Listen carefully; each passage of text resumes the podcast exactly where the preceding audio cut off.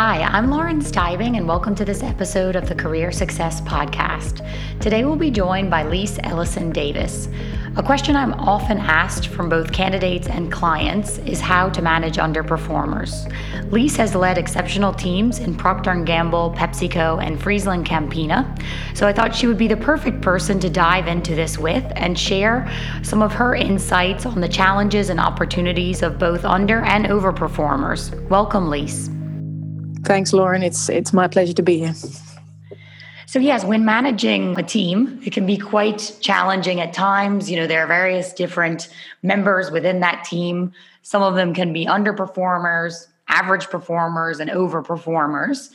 I was wondering if you can just give us a bit of background on what leadership challenges that you've faced in your career. well, I you know, complex question. I, I, think after 25 years in business, I think you can expect that I've had all kinds of challenges um, and also at all kinds of levels. But overall, I have to say that I've been lucky enough to have a vast majority of fantastic performers in the teams that I've led. So I would say that my team history skews heavily towards the overperformance side. And while that also brings along its own particular challenges, I think it's a very fortunate position to have been in for so long. But yes, you know, I've also had many difficult situations. I mean, I can give you a couple of examples. I remember I, I once had a group of very talented overperformers reporting into an underperforming team leader. And because of the hard work of his team, the team leader was able to meet his business KPIs consistently, stay under the radar for quite some time, so to speak. But all that time, his team was getting increasingly frustrated as they felt they weren't being managed well, they were not progressing in their development. Now, that particular case was very challenging simply because it cost me a considerable amount of time simply to find out what was, what was going on and what appropriate action I needed to take because it was quite a complex situation. Another one is that I think a very common one, and, and one I've encountered quite a lot over the years, is that I've had quite a few people who are fantastic at leading themselves at personal leadership and showed extreme overperformance at more junior levels. But they struggled to motivate and lead others and therefore didn't perform as well in leadership positions. And there I found the most complicating factor is that these people often had top performing scores f- for years. And suddenly their new manager, their new leader is telling them that, you know, she's not happy with them or that, you know, they're not performing up to scratch. And some have been able to overcome that and some have not. You know, some have really struggled there. So I always find that a tricky one.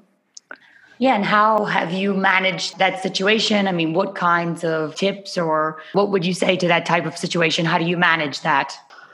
I think, you know, I think then it comes that that comes back to an underperformance situation, right? And you know, I think in general, under you know, managing underperformance on on the whole kind of has mm-hmm. a bad reputation because it's usually perceived as a, as an undesirable situation to be in. Uh, and, and I think it's absolutely true that it can, it can, cost time and it costs attention that you'd really prefer to spend elsewhere. But it can also be, at least to me, it has been one of the more rewarding parts of a leader's job. Not only do you get the opportunity to help people be more effective as managers and leaders, but sometimes it also includes helping them remove internal performance barriers that they've been struggling with for years. And for example, in the case of you know someone who's been performing really well at an individual level but struggles to manage people, you know there is an underlying issue there that that needs to be tackled. And tackling that issue is going to help these people for the rest of their lives and potentially also make them more rounded individuals.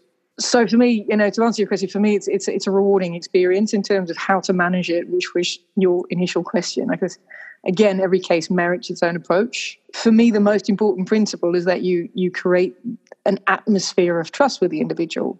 You enable an ongoing a frank and especially a two-way dialogue and not a one-way monologue which mm-hmm. I, I often encounter. And you make it crystal clear that your ingoing position is a positive one. This is not a criticism. This is a process that's going to help you perform as an individual to your benefit but also to the benefit of the company. And i think that's the ingoing position that that you have every time Sometimes in certain situations, you wouldn't be able to help the underperformer and it may you may have to let that person go. What would you say are the three criteria to look for in those situations? How do you know that it's the right time to let someone go? You know, um, this is a t- this is a very important topic for me because it's an extremely serious step to take and a step that no one should consider very lightly. And You know, why it's an important topic for me at the moment is that uh, if I currently look how, you know, people letting people go is represented in the media nowadays, where you know, firing people, and I use the word firing because that is the word that is currently being used so much.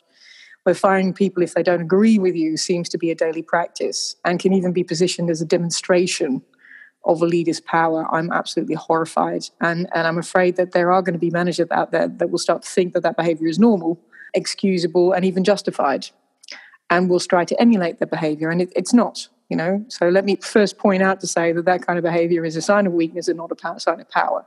Letting someone go in the end is, is a very serious step to take.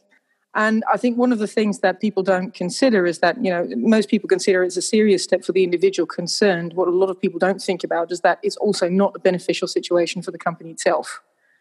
You know, the cost of replacement financially and, and induction of a new hire basically make it a loss making activity, especially for the first year.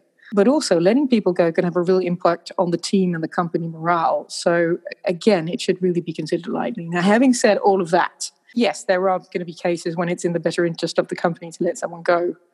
And, you know, looking at this, you know, different reasons to let people go. Obviously, you know, retrenchment is one, but for the moment, we're not talking about that. Obviously, when the individual has violated values and principles that the company stands for, I think that's one that immediately qualifies. But in the area of underperformance, I would say that you need to get into a process where you carefully evaluate what the real performance of the person is. And, and first of all, understanding the performance history of the individual beyond the current moment. You know, how has the individual performed at different levels and different function areas um, for different bosses is extremely important because any kind of underperformance could simply be temporary. So the first thing I always do if I spot a case of potential underperformance that I haven't, you know, in an individual I haven't worked with before, is reach out to their former manager or managers to get a better understanding of them. The second one is making a real effort to find the root cause of the underperformance in this particular role. You know, if there's no history of underperformance, then what is it in this particular role that is a barrier to these people? Is it a lack of functional capability? If so, that can potentially be tackled with time and, and development. Is it the new boss? I mean, is it me?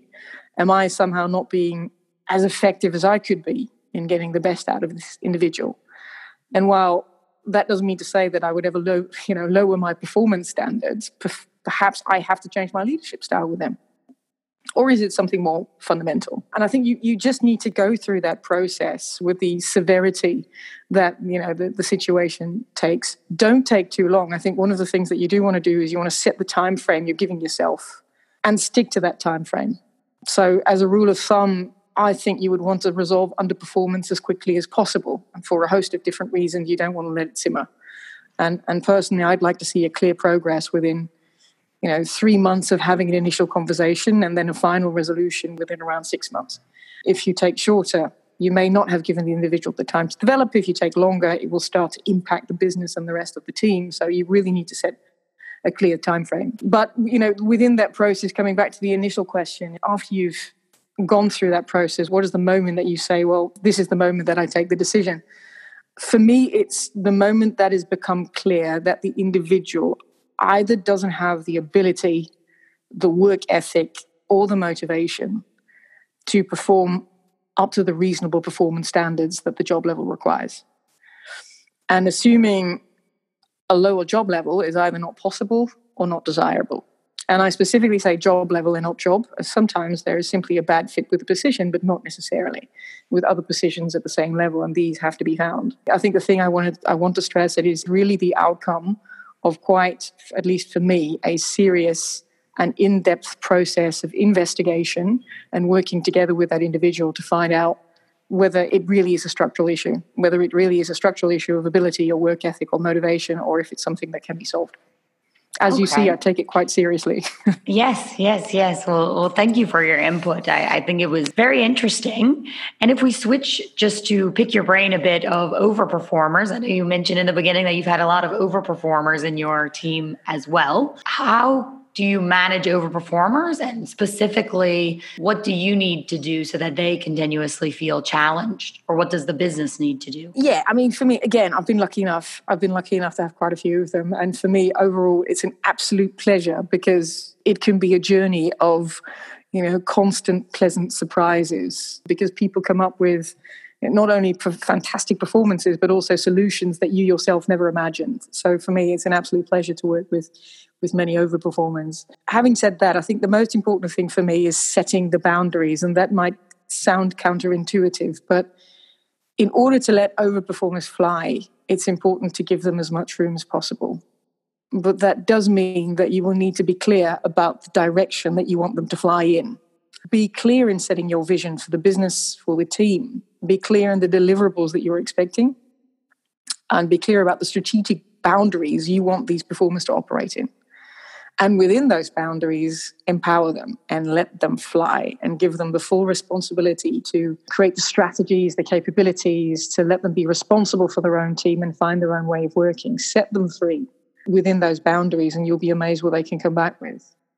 Now, the key question you, you hear very often after that is, yeah, we get part about the empowering. That's, you know, but after that, how do you manage them on a day to day basis? And there, my personal advice would be as little as possible. In, in my experience, overperformers do not respond very well to being overly managed. But instead of managing them, you know, try to enable them. And enabling means giving regular feedback and coaching and, and giving them intellectual challenge to the solutions that they bring to you. Uh, enabling means removing any corporate barriers in their way that they're not able to tackle themselves because potentially, you know, their juniority. Introducing them to the right people or the right work groups. Enabling them also means letting them take the limelight for their successes, but also ensure that you know they feel safe enough to occasionally fall, which is a, a natural consequence of flying high sometimes. And I guess finally, and, and, and also very importantly, make sure that they see that their overperformance is being acknowledged and make sure it's reflected in their performance reviews. Walk the talk. If you're telling someone that they're an excellent performer, you have to show that there are consequences to that performance. You know, within their career progression, within their performance reviews, and within the internal opportunities that they that open up for them. Uh, they're working hard for you, so I think it's your responsibility as a leader to work hard for them and to make sure that they progress in line with the performance that they're showing. Well, Lise, thank you so much for, for your opinions and your insights. I think this will be very helpful for both new and experienced leaders. Brilliant. It's been my pleasure.